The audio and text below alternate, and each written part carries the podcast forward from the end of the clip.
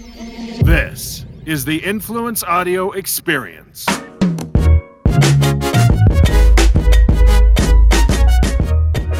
G'day guys, thanks for coming in and watching Influence today.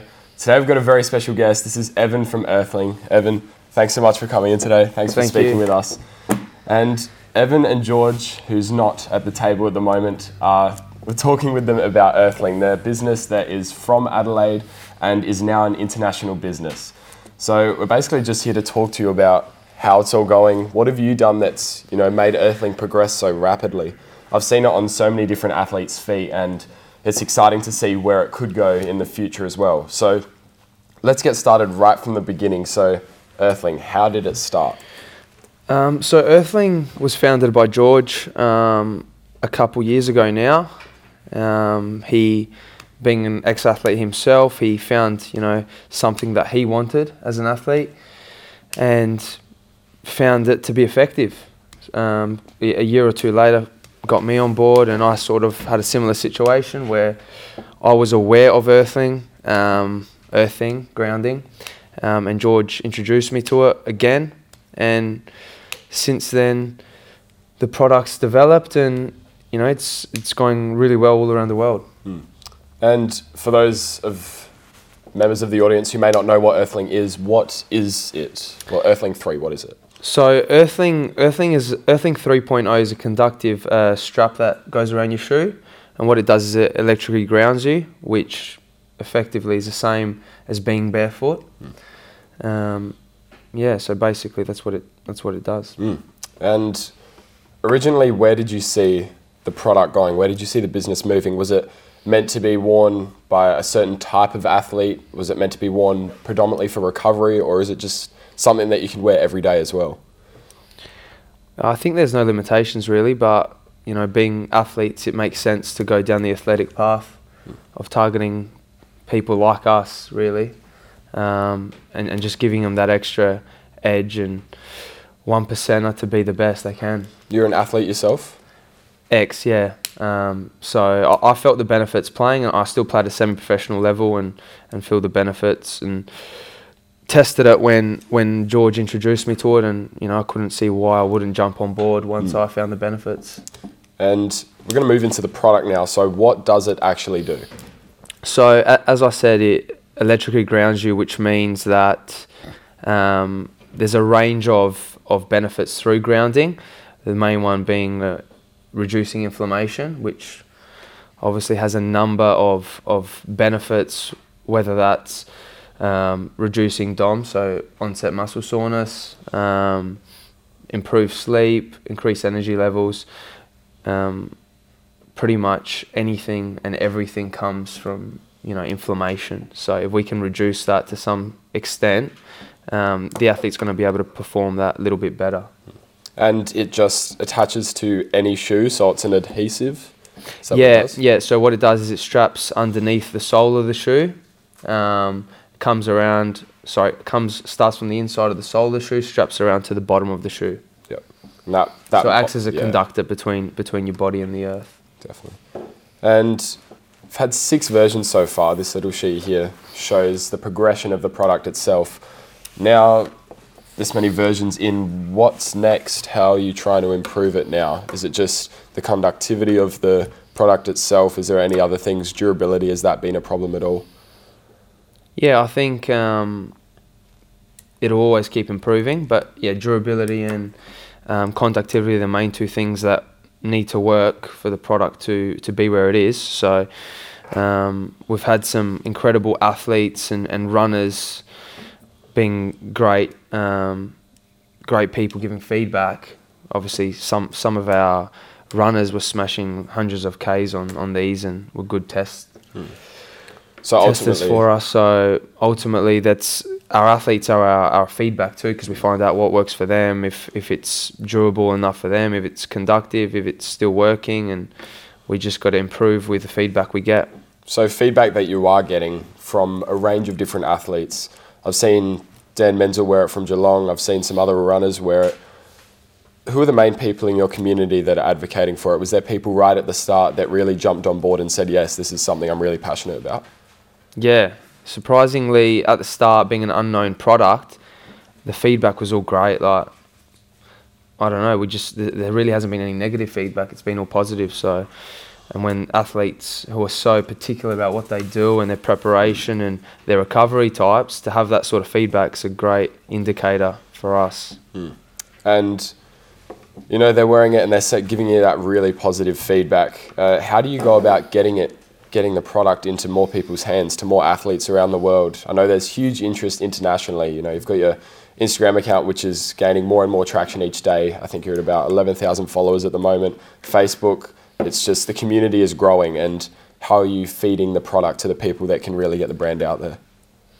Yeah, we're just obviously we're we're targeting people that are at that elite level, um, and then from that, semi-pros, general people go to the gym are coming underneath and buying the product too and endorsing it. So, from all levels, um, we're getting interest and, and, and people using it. So, not really anything crazy that we're doing. It's just, you know, Just naturally people- it's just naturally grown through through the way we've marketed by accident or however we did and targeting a few athletes it's just sort of spiraled down from there and it's gone gone really well And we'll shift away from the product for a bit and we just want to learn more about your story. So, when did you first become involved? Uh, do you know how long ago it was? oh it would have been uh, maybe two years now i reckon yeah about two years ago And found George working on them. How did that all come about? Was it just one day happened to stumble across it and then from there you just got talking and that was it? Or Yeah, one day um, he, he he came up to me and told me about the product, um, and I was a bit mind boggled at the start because I didn't quite wrap my head around it. But then once he explained it to me, I actually had a coach when I was playing who used to tell us to take our shoes and socks off and walk around on the grass, um, and I sort of done a bit of research from then and worked out what grounding and and earthing sort of means. And then I once obviously that made it easier to wrap my head around it all. And then um, yeah, from there we started working together. and the product itself, where is it produced? Do you manufacture it in house? Is it external? How does that all come about? Because I know George has got the history with creating these kinds of products. How did how's that all work?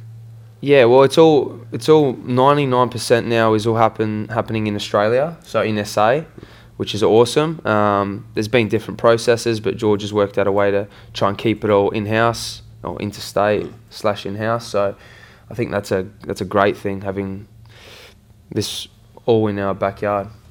Yeah. And so you're working with George. George has got this history in this area. Yeah. And obviously, working with a partner in business, there's huge benefits. Yeah. Uh, how do you see that your different strengths complement each other? What is something that you may be strong in that you know George may not be, or how do you complement each other? And why do you think it's it's very important to work in a kind of a partnership in business?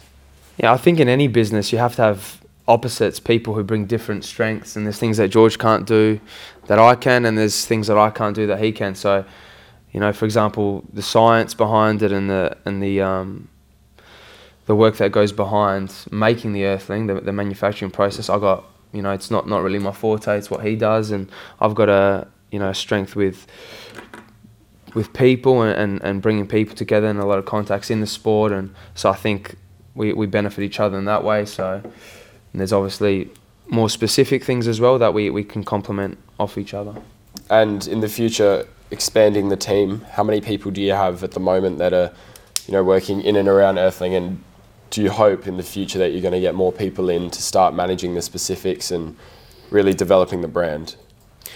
yeah I think um, at the moment there'll be about 10 20 people working around it whether that's you know in the actual office or or subcontracted or so there, there's a, there's quite a few people. Then there's the marketing people behind the marketing. Um, so yeah there's, there's there's a few already who have helped us come to where we are. But as any business as well as you grow you'll need more staff. And I think we're not too far away from maybe um, you know growing there as well.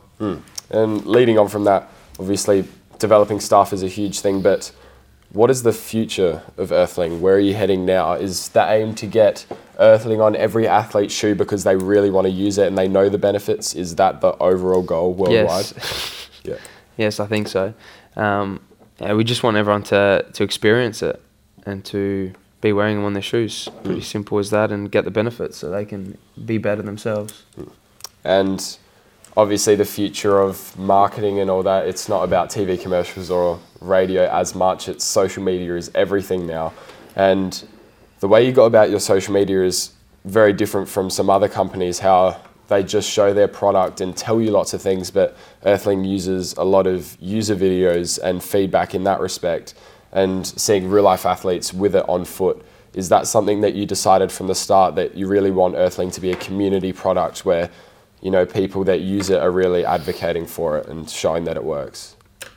Yeah, look, there's there was never no real um, plan behind how we were going to market it. It just sort of we're just winging it and seeing what works for us. And there was things that didn't work. There's things that have worked, and lately it's worked really well. So whether that be you know pro athletes or, or just general customers sending sending videos and being testimonials for us. So really just we're winging it and whatever works works and it's worked really well so far. So um, we're just wrapping our head around it all. We're both pretty familiar um, with how it works now. So we're just keeping momentum and, and growing as we can. And on that, any tips or anything for maybe someone that's watching this that is trying to start their own small business and just not sure really how to go about it? Um, obviously, with the success that Earthling has had so far and the way it's building, is there Yeah. anything that maybe you could share with them?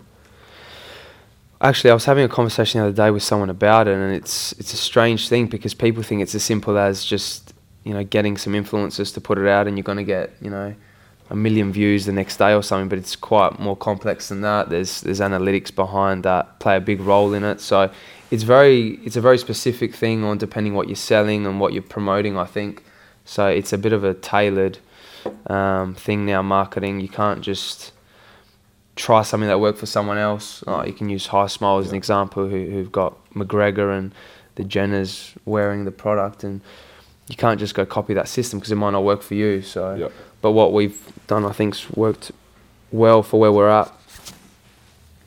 Yeah. And before we answer our f- ask our final question, um, which is one of the bigger ones, something that we want to start doing on the podcast is asking you particularly something that you're obsessed with at the moment. This is personally, it doesn't have to be business related.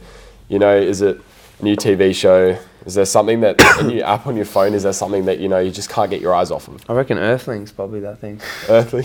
yeah. Is there anything outside of the business? Um, ah, look, my whole life's revolved around sport, and that's what I do all day. So whether it's helping people and speaking to athletes and and talking about different ways of recovery, and my head's always around it. So pretty much, that's what I think about.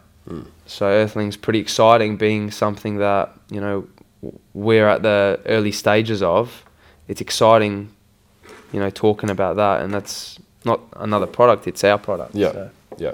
And It's exciting. yeah. But i but if you were saying something external, probably my daughter, who's just coming up six months old, she's getting really funny now. So it's, it's really entertaining. It's Uh, good good little laugh at the end of my, my nights. Is she already having Earthling on? Is she already grounded from Yeah, actually, old? funny story. Um, George, when my daughter was born, he bought like these little baby earthlings to the hospital.